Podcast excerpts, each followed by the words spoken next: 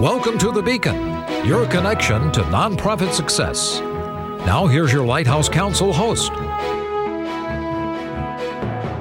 Hi, welcome to the Beacon Podcast, your connection to nonprofit success. I'm Jeff Jowdy, your host for today's discussion on data informed strategy.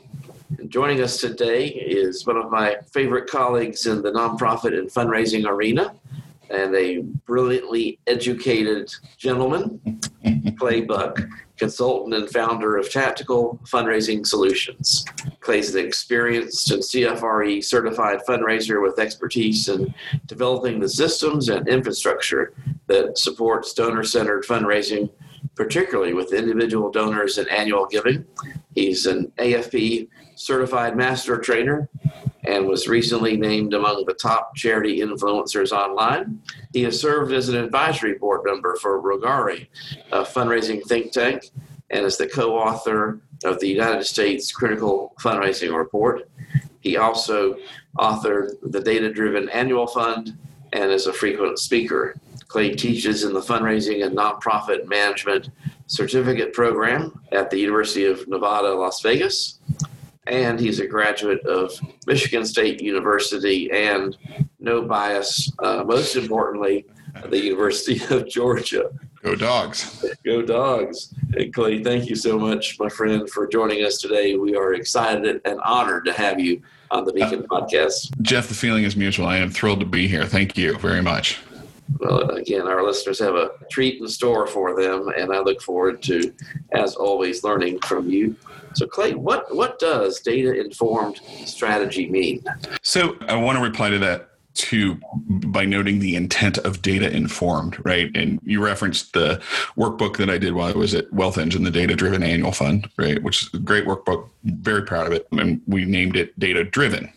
In the nonprofit world, the more I have thought this through, the more I have come to we are driven by mission. Mission is what moves us, mission is what drives every decision we make. Data informs how we make those decisions. So that's that's why I intentionally use the phrase data informed strategy. And to me, the use of and relying on the data that we have, the information that we have in terms of giving history, giving capacity, who our donors are, who's in our databases, and what information we have informs the strategy that we develop and how we do it and how we approach it. So, there's so much advice and it's it's good. It's good and great advice right? But just to pick on one particular thing you need a major gift strategy. You need to build your major gift program. Okay that's great. First what is a major gift to your organization? I do a lot of database audits and analyzing giving history and find that historically speaking, when you look backwards at, you know, five or 10 years of giving history, you have never had a trend of asking for or receiving, say, $10,000 gifts your institution's major gift quote unquote threshold is actually at 1,500 or $2,500. That's the big gift. So to just start a strategy of we're going to develop major gifts and bring in all these $10,000 donors. Well, you've never done it. So how are you going to get there? So let's use that giving history. I'm not saying it's bad strategy. I'm saying without the data behind it to know how to achieve it, it's a pipe dream. It's not a strategy. So that data informs then how we approach whatever it is that our goal or our budgets need. I love that distinction, the informed and the focus on the mission, and uh, say amen because without research, there is no strategy. It's template, it's, it's cookie cutter, right? Exactly, exactly. And if, if I may just interject there, there's a wonderful quote from Sun Tzu, The Art of War, right? A strategy without tactics is the noise before defeat right? So we have to have both the strategy and the tactics or the data working together. Otherwise, I think, and in my experience, we're, we're setting ourselves up for problems. I don't want to necessarily fail, say failure, but we're setting ourselves up for problems without having that information behind us to really inform where our strategy is going. Excellent. Clay, what kind of data should nonprofits be looking at when they're uh, developing strategies to communicate with and then ultimately invite donors to make a gift? Absolutely. First and foremost, it's data quality. this is the biggest, strongest issue that I see across the board. We are not as good as we could be as a sector in just the ability to contact our donors. So, simple data hygiene. I'm making a very broad generalization there, but do we have name? Do we have address? Do we have phone number? Do we have email address? I've worked with, especially in the times that we're fundraising in, have worked with a number of organizations that are rightfully needing to pivot or adjust to more of a digital strategy and rely a little more on email and a little more online than we have before, especially with in person events being much, much harder, if not downright impossible only to find that they don't have a history of having done digital. So we don't have email addresses, we don't have phone numbers, we don't have contact. And even more importantly, looking at the legal perspective of that with CAN spam and privacy laws, we also don't have opt in from donors to contact them by email by phone.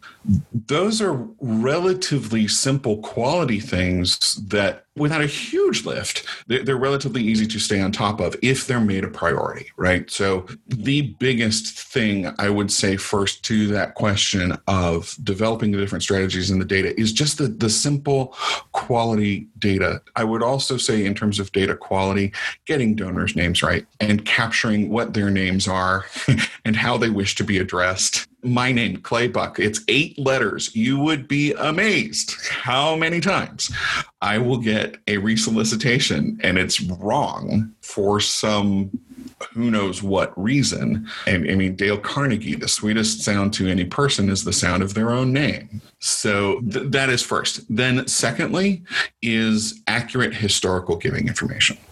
I cannot stress the importance of prioritizing that giving history in your CRM.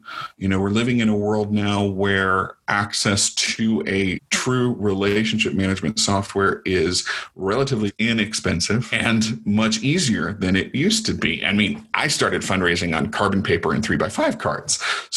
So I remember those days and we did it pretty well then. But having that historical giving information and being able to communicate directly with the donor on what they have done in the past, what we're asking them to do now, those two things yield a huge dividends in response and in driving strategy and also alleviate a lot of our oh my gosh i've got to go find this new thing or i've got to f- go find new donors when shoring up our systems to take care of the donors we have has such a huge impact that's outstanding that reminds me it's not a uga but another alma mater i re-upped my membership in the alumni association and i got to your point earlier, I got a letter to Mr. Dowdy, Jeff Dowdy, thanking me for joining the Alumni Association. Oh, dear. I, yeah, I, oh, the, dear. the VP there is a friend of mine, and then I get a, a letter from the alumni director, handwritten, but sharing how overworked she was.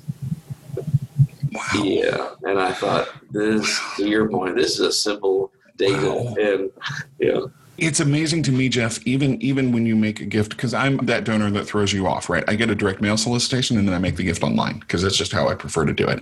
I don't even think I have checks anymore. It is amazing to me how often you will make a gift online in a form that captures your information and you enter it exactly how you want it and then you get a letter and it's wrong. And like that required manual intervention. So again, setting those systems of making data care a priority is a huge thing. Quick story I gave to a local public radio station, literally on the phone with the representative who was taking my gift and she had apparently written it down and handed it to the on-air talent and as i am on the phone with her they read out my name on the air wrong Oh my goodness.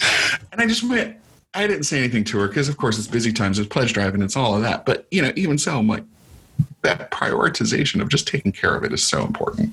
Mm. Clay mentioned integrity, but how often should nonprofits be evaluating their donor data and, and revising any strategy? So, as I mentioned before, I'm a big fan of the database audit, of really digging in and taking a look at your history and quality and hygiene and all of that all at once. You know, I really do encourage uh, nonprofits once you make a decision that we're going to be more data informed or we're going to rely on data, make the investment to really dig into that audit and find out where your, your problems and issues are, and then re audit it at least every year every year. Because hygiene degrades no matter what you do some estimates say about 6 to 8% of our records go bad quote unquote go bad every year. People wow. move people pass away all kinds of things. So at least every year audit it to see where the issues are depending on how often you mail, depending on how often you're doing things. I know some organizations that will run a national change of address, you know, every time they do a mailing, others do it every 6 months. The key is make it a priority and make it manageable and affordable. So whether that's every year or every six months or every three months, depending on how active you are, whatever the timeline is, make it regular and make it doable. So it doesn't become one more chore, but it becomes a priority for you. Excellent. Clay, you want to get your insight on data security, and I guess most folks, I won't name any names, but the largest provider, I would imagine, in our field had some issues of late. And so, should nonprofits be concerned uh, about data security, and are there steps they can do to help keep their donors' information secure? So, this to me, after data quality and the impact of data quality and history on setting strategy and moving forward. Data security is the number one thing that is going to impact the nonprofit sector, particularly in light of the pandemic and in light of what we're seeing in recent data hacks. And we now know that the nonprofit sector is not immune we now have, as you said, one of our largest providers, just like the big names that we've seen in terms of you know Facebook, Target. Name a major company that hasn't been hacked. I think is is where we are now, which means that data and cybersecurity is probably going to be the number one issue that faces us in the next few years. As Seth Godin says, we live in a connection economy, and if that's true, and it is, and fundraising is a connection business, then data is the fuel of that economy people want our data, they want to attack our data, they want to get a hold of it. So prioritizing data security has to become, and forgive me for jumping on a soapbox, but I, I, really do think it is that critically important that we need to begin protecting our data just like we would any asset, our financial assets, our staff assets, our physical resources. We need to put protocols in place, which means number one, it needs to raise to the level of governance. Our boards need to start stepping in and looking at data security as a part of their responsibility as fiduciaries to take care of this asset. We need data privacy procedures and policies that are at the board and leadership level. And forgive me for being very direct here. The days of any fundraiser being able to say, I'm not a data person. I don't pay attention to that. We have an assistant, an associate, a receptionist, whatever, who takes care of it. Those days need to end because our senior leadership now also needs to recognize the value of and the importance of the asset and and that people are after it. I mean, just one simple thing. If one takeaway, Jeff, my friend, if we could accomplish one thing in the sector, stop emailing data lists. just as simple as that right? Yeah. That is one of the easiest security things to do is to set a protocol is stop emailing data lists, but even more so, setting protocols, privacy standards, et cetera, et cetera right, really becomes a key priority. Excellent, Clay. As as always, I always learn from you and appreciate your being our guest today on the Beacon podcast. Well, thank you. And I don't know if you can hear, but our coworkers and you know namesakes, the, the, the dogs have joined us in the background, so they, they are happy to be here as well. Earlier, and I'm, I'm thrilled to, and I look, I look forward to meeting them as uh, and you in person soon. Likewise, likewise. Well, it's always a pleasure. Thank you for having me.